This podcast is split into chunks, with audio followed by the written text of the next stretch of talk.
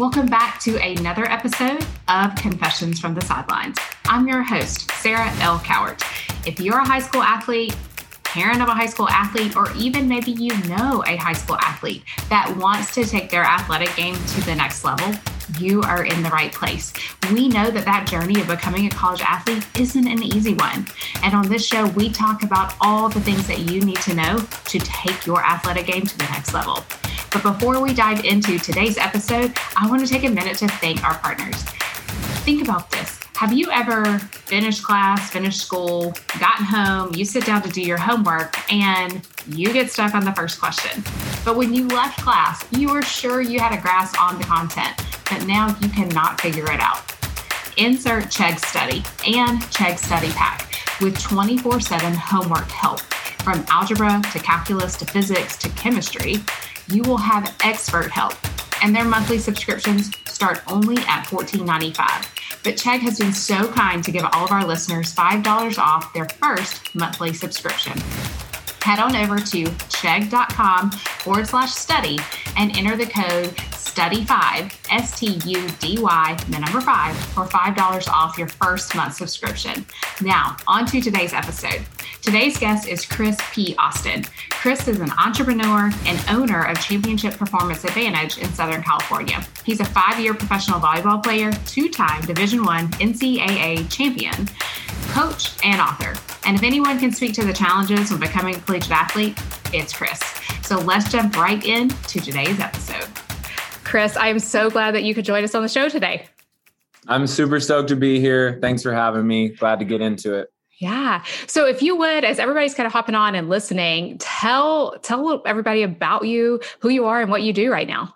All right. So I am Chris P. Austin. For those of you who don't know me, I live in Southern California. I have for a long time been known as a professional volleyball player. So first on the indoor scene, then a little bit on the sand. Right now, what I'm spending the majority of my time doing is working with humans on business, relationships, sports. So those are my three primary areas. I go around the country essentially and work with different businesses on maximizing their potential, building their teams, making them profitable. I work with athletes at schools and people who aren't athletes at schools on how to maximize their confidence and be able to essentially pursue the things that they want to pursue, and a lot of individuals and relationships, that sort of thing. That's amazing. Now, how did you actually get into playing volleyball? Yeah. So when I was coming up in Las Vegas, Nevada, I was born in Texas, raised in Las Vegas. I actually didn't have much success in sports. So in middle school, I got cut from my middle school team as a basketball tryout in 7th grade.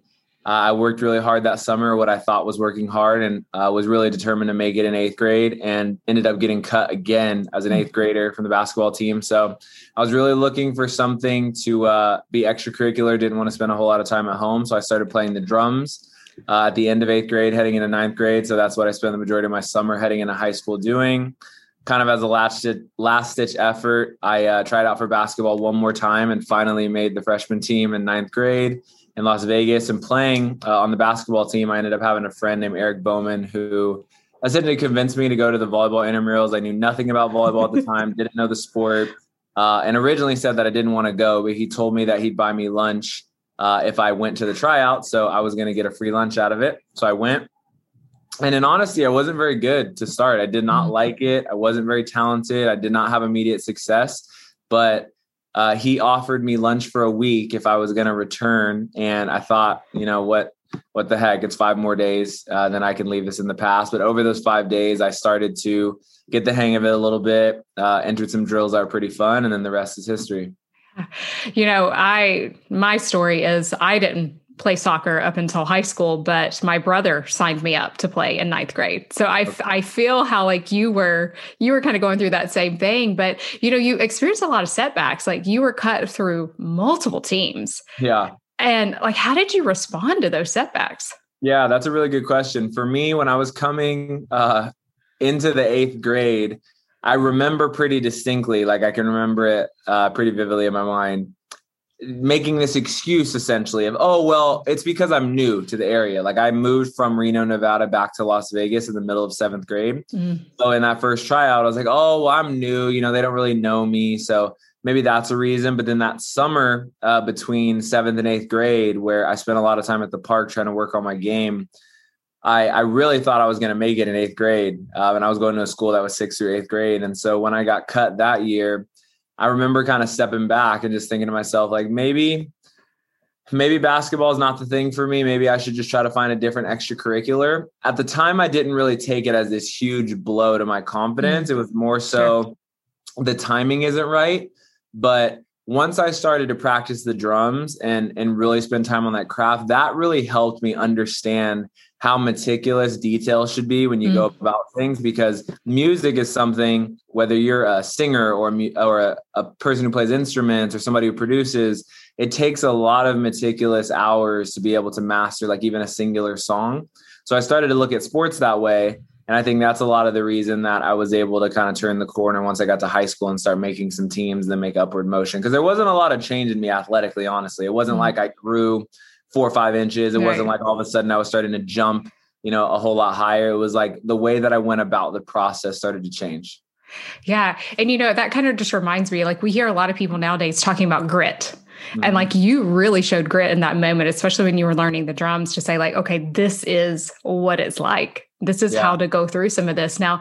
And going to that, like, was Division I sports ever on your radar? That's a really good question as well. It actually was not. Like the first time, and I remember this moment as well, the first time I ever thought to myself, I would consider pursuing this beyond today, or beyond this year, was at the end of my 10th grade year. It was the first time I had made varsity. I played varsity volleyball as a 10th grader. And I was not on the court very often. I thought I should be by that point in time. Like that's where my confidence really started to flip. And I was like, okay, I'm putting in a lot of time. I'm putting in a lot of effort. I think that I should be, able to have more on-court time or more on-court success. And that wasn't necessarily the case. Ironically, the guy, Eric Bowman, who introduced me, who was the same grade as me, he was the sophomore getting the nod to start more games. And at the end of that year, I said to myself, I'm going to make a decision to like really commit my time and effort into one singular goal for me. I wasn't at the time really interested in pursuing master's degrees and that sort of thing. Although later in life I did. At that point in time, I was like, I want to be an athlete and I want to be able to do this at the next level. So I started to watch like the March Madness tournament for basketball. And I was like, it would be so cool to be able to play on that stage.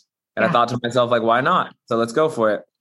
That's so amazing because, you could see the journey happening where like you weren't getting playing time, like you had these setbacks, and then you actually didn't end up playing Division I right away.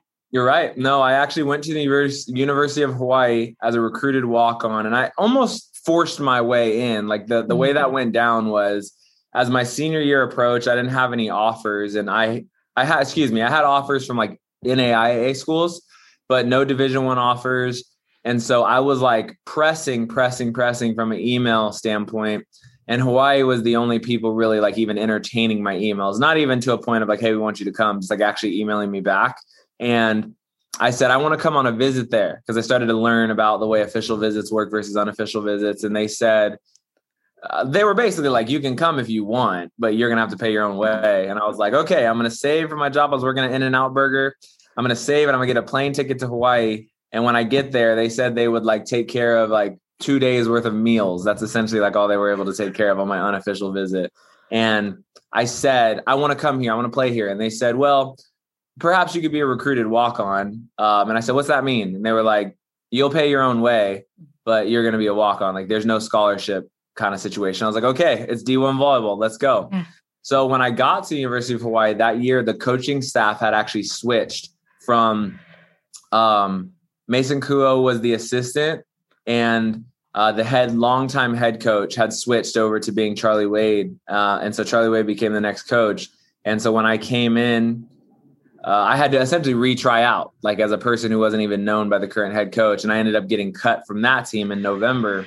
So at the beginning of November, the tryout sheet was on the board. There was a line through my name. And I remember going back to my dorm and thinking to myself, if this was it, for my volleyball career, if like I should just pursue being a dentist at this point, or if I should go on to try something different. And I literally sat in my dorm for 2 days. Like I did not come out of my dorm for 2 days. And it wasn't like a depression. It wasn't like this sadness. It was like, I want to feel out this decision. I want to make sure that I'm making the right decision because this is going to change my life.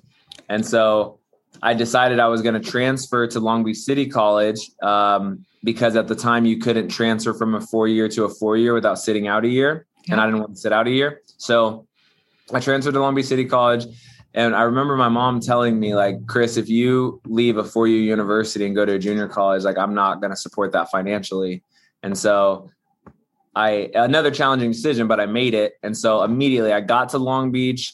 I got myself an apartment that was a couple $100 a month.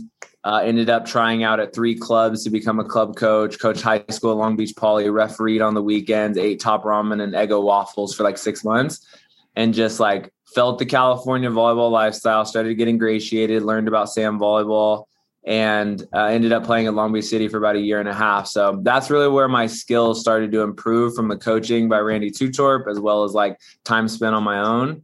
But that point is where I really was like, okay, I'm going to get back to Division I volleyball. I'm not going to let somebody stand in the way of that happening. Yeah. And what was that like? And those moments of you're like, I'm pouring everything into this and I've got to figure out what this next step is, because I too played at a junior college and, you know, sometimes you've got to feel it out about what's that next step. Now I made the decision not to continue on playing after a major injury, but you had that opportunity to go to Division I and play. Yeah. Yeah. And for me, that story was pretty ironic. Like I've got some stories for people, but ultimately like going through that process to answer your question, it was challenging. Like to think to myself, I'm literally coaching 3 different groups in the same day. I'm starting the process of teaching private lessons. I'm refereeing on the weekends, which is about 12 hours of standing straight and not really moving around, not exercising, just literal standing for 12 hours. And then also trying to compete as an athlete. So at this point in time, there was no like thoughts about recovery or normateching or anything like that. It was literally like pedal to the metal from 6 a.m. when I was going to Belmont Shore to start trying SAM volleyball, to my 8:30 a.m. lifts at Long Beach City, go to class all day, get out of class, practice from 1 to 3, leave at 3, go have a practice from 4 to 6, arrive to 1 late, 6 to 8, and then have a final one 8 to 10, go home, sprinkle in some homework for half an hour, try to go to sleep by midnight, wake up at 5:30 and do it all over again. Like that was the process for a good 1.5 years of my life. And then even beyond, but that grind is important, I think, for a lot of people who consider themselves an underdog. If you go into a situation and you understand you're not at the top of the food chain, which doesn't necessarily mean you're at the bottom, but if you're not at the top of the food chain and you have a desire to be, you're going to have to do more than the people around you. Yeah. And that's what I see most with the athletes who I work with now, whether adults or kids. I see mostly that overarchingly there tends to be a little bit of a, hey, show me what I'm going to get out of working hard first, rather than let's put in the work. And it's going to be a little bit of a mystery of where it ends up, but the process is going to be fun. So being able to find fun in the grind is important. Oh, it's so important. And I think what culminates out of this whole story is like, you literally went from being the player less likely to come off the bench to being a starter setter for a national championship team. Yeah. Yeah. At the Division I level. Yeah. And I had some fortune go for me that way. Like ultimately you hear a lot of people say this, like luck is preparation meeting opportunity. But for me, like when I got to Irvine, the whole reason I got to Irvine was just fortune. And I was pressing them. And originally they said, Chris, you're not going to play volleyball here. If you want to explore being a student only and not an athlete, we may be able to help with the admissions process, but you're not going to play volleyball here. And I pressed and I said, like, I'm going to play volleyball at UC Irvine. And so what happened was a month later, I get an email that says, hey, Chris, our circumstances have changed and we'd like to offer you an official visit to UC Irvine. And at the time, I thought it was my boldness, that created that. But also, there was a kid who was on the team who broke their drug contract and ended up doing, something illegal. And so a spot opened up and it was the 11th hour and I could slide into it. And so once I arrived, I was literally the last person on the team in terms of experience, size, comfort, any of those areas. And I'd like to say that it was just only like hard work over time made it happen, but that's not the case. Like it's persistence. Like I was working hard and I got an opportunity early on and I kiboshed it. Like I remember getting on the court in preseason in this match where we were playing a Korean team from overseas in our beginning of the year tournament. And I ended up setting like 4 balls in a row that were all unhittable and got taken back off the court. And so the next time I ended up seeing the court outside of being a serving sub was when a setter on our team ended up getting a concussion in practice. But in the meantime, like between that first experience where I did not have good results on the court to when that setter got a concussion, all that in between time was spent like thinking about that moment that I wasted. And I said, like, if I ever get another opportunity, like I won't be scared. I won't be nervous. I'm not going to hesitate. I'm just going to be aggressive. And so that really changed the mold for me, you know? Yeah. And, you know, and I hear you as you're talking about this, I hear the development of that confidence as you're coming through and you're thinking of like, what's that next move? How can I really make things happen? You know, I think a lot of times student athletes, like something bad goes their way or they get taken off the court or the field and they don't put in that extra work. Yeah, no, I think that so much in today's current society, and I never want to put everybody in the same box. It's definitely situational. But in today's society, a lot of times you do find there's an excuse for why somebody's not having things go their way. It was the coach. It was their teammate. It was the timing. It was the late notice. It was something else other than them being able to look at themselves and say, I'm going to take responsibility for this situation, how this goes. So the people who I see achieve at the highest level in any craft, whether that be sports, business, relationships, the common denominator is that they take responsibility for what happens.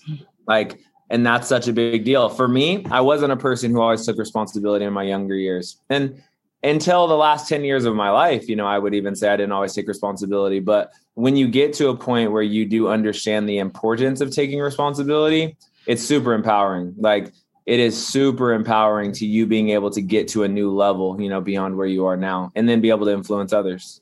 Yeah. And it's so huge because, you know, as you're doing that, your confidence is growing. And I think a lot of times now we see players don't have that confidence to go out there. So kind of a 2-part question here is, you know, how do players actually go about developing their confidence, whether on their court, the field, the mat, in the gym? Yeah, that's a really good question. So most of my job now is helping people master confidence. You know, I have a book on it that's called Become Your Best, Mastering Confidence Through 6 Phases of Quotes and Notes. And it was created because I continue to run into people in the athletic spectrum and then the business spectrum and then the relationship spectrum where they knew inherently that there was some kind of talent there, or there was some kind of drive, or there was some kind of desire to be good, but there was a big piece holding them back. They would spend hours and hours training, or hours and hours in the office, or hours and hours like working on their relationship, and they wouldn't be able to find success. And the common denominator, again, to the people who end up at the top of the food chain is they have confidence. They believe that they belong. They believe that they're good. And so in order to foster that and be able to create that, it is like anything else. It requires a process. You know, it requires a foundation. It requires a foundation you can return to. It requires a very specific approach for each individual. People have different insecurities about different things, but ultimately to be able to master confidence, like it begins with awareness. That's the first phase of my 6 phase process when I work with people. And, you know, we obviously divulge deeper into it with my live clients, but being able to have confidence is something that is within each person's control. And that is like the biggest thing for people to understand. There's a lot of people out there who believe confidence is something you have to be born with, or they will label themselves or label another person as if it has to stay as, well, they're just not that confident, or they're not naturally confident, or they don't have what you have, or they don't have what this person has. But each one of us has the ability to master confidence. It just starts with having the desire. Yeah, I think that's so pivotal, especially for these students who are listening and parents, if you're listening, about how to help your student take this kind of to the next level when you're really looking at these dreams of playing college sports, whether it's Division 1, 2, 3, or even, you know, NAIA or junior college. Like there's always an opportunity that's out there to really develop this confidence. Yeah, confidence is totally worth investing in. That's the biggest thing that I tell people who are hesitant about A, understanding its importance, or B, knowing its importance, but not really having a solution of how to create it. It's worth investing in the same way having a private trainer is worth investing in, the same way having extra repetitions, the same way having a club team. Like investing in your confidence, in my opinion, is more important than those things, because what separates people who are close is confidence. Ultimately, it's not this person jumps 40, this person jumps 38, this person runs 4.5, this person runs 4.6. the thing that separates people is what happens between their ears. So it's definitely worth investing in. Yeah. And, you know, and nowadays it's not just about being the star athlete as you're going through all these recruiting processes. I mean, it's truly coaches are looking at all of these different avenues, including nutrition, mindset, academics, and, you know, confidence plays a big role in the coaches and their conversations they have with students as well. Oh yeah. Yeah. And for having been on that side, you know, being a person who's coached at the high school level, the youth level, the club level, the college level, and the Division I college level, every different level, the conversations are symmetrical. Mm-hmm. It's not all about, you know, how talented a person is, although in honesty, talent matters. So right. For anybody out there who believes like talent doesn't matter, talent totally matters. And talent, unfortunately, does separate some people. But when the battle's close, like whenever the battle's close, the things that separate have nothing to do with talent or even experience or any of those cliche things. It has everything to do with response, like the way you respond to stressful situations, the way you respond when things don't go your way, the way you respond when things do go your way, you know, all those sort of things like really come into play.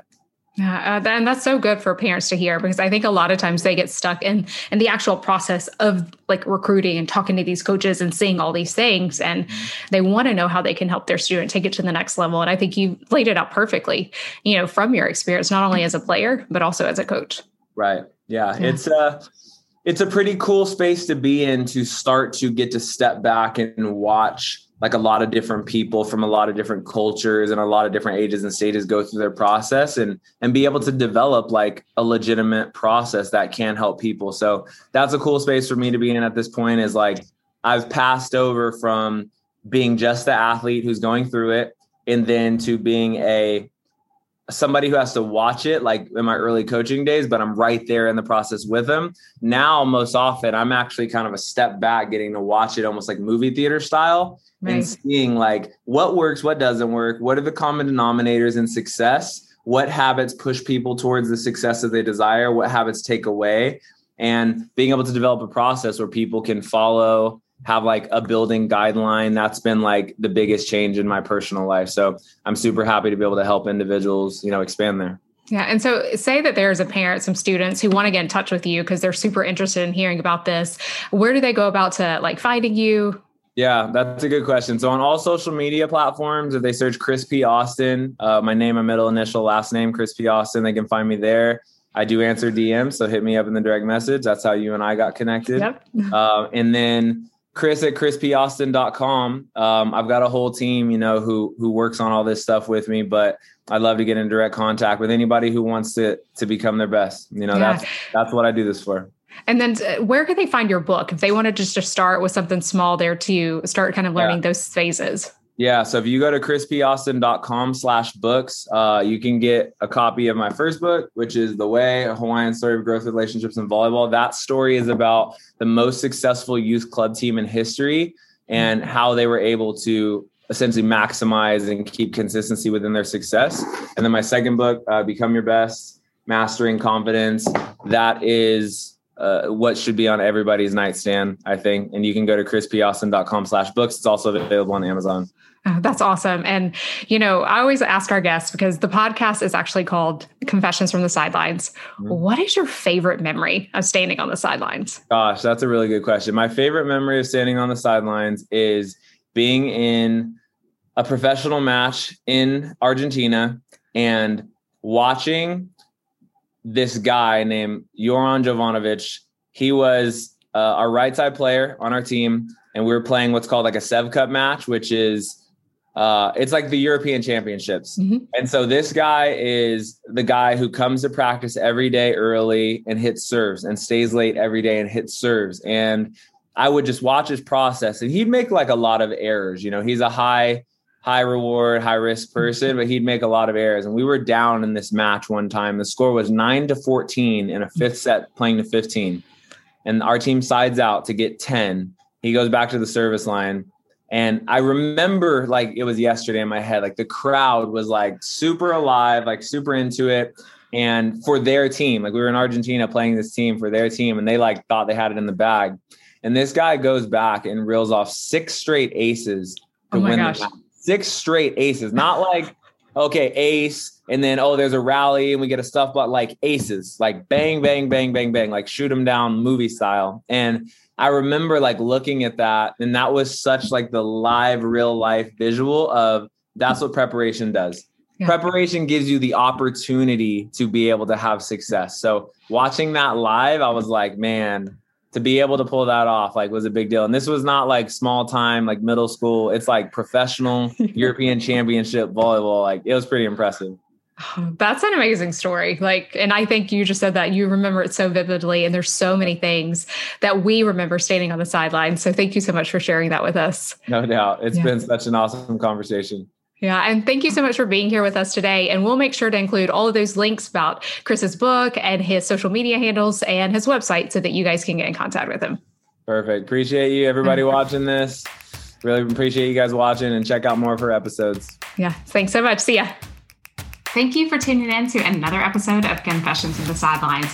Isn't it great to hear all the stories of what it takes to become a collegiate athlete? Just know you are not out there doing all of this on your own. There is a huge support group that is cheering you on as you try to take your athletic game to the next level.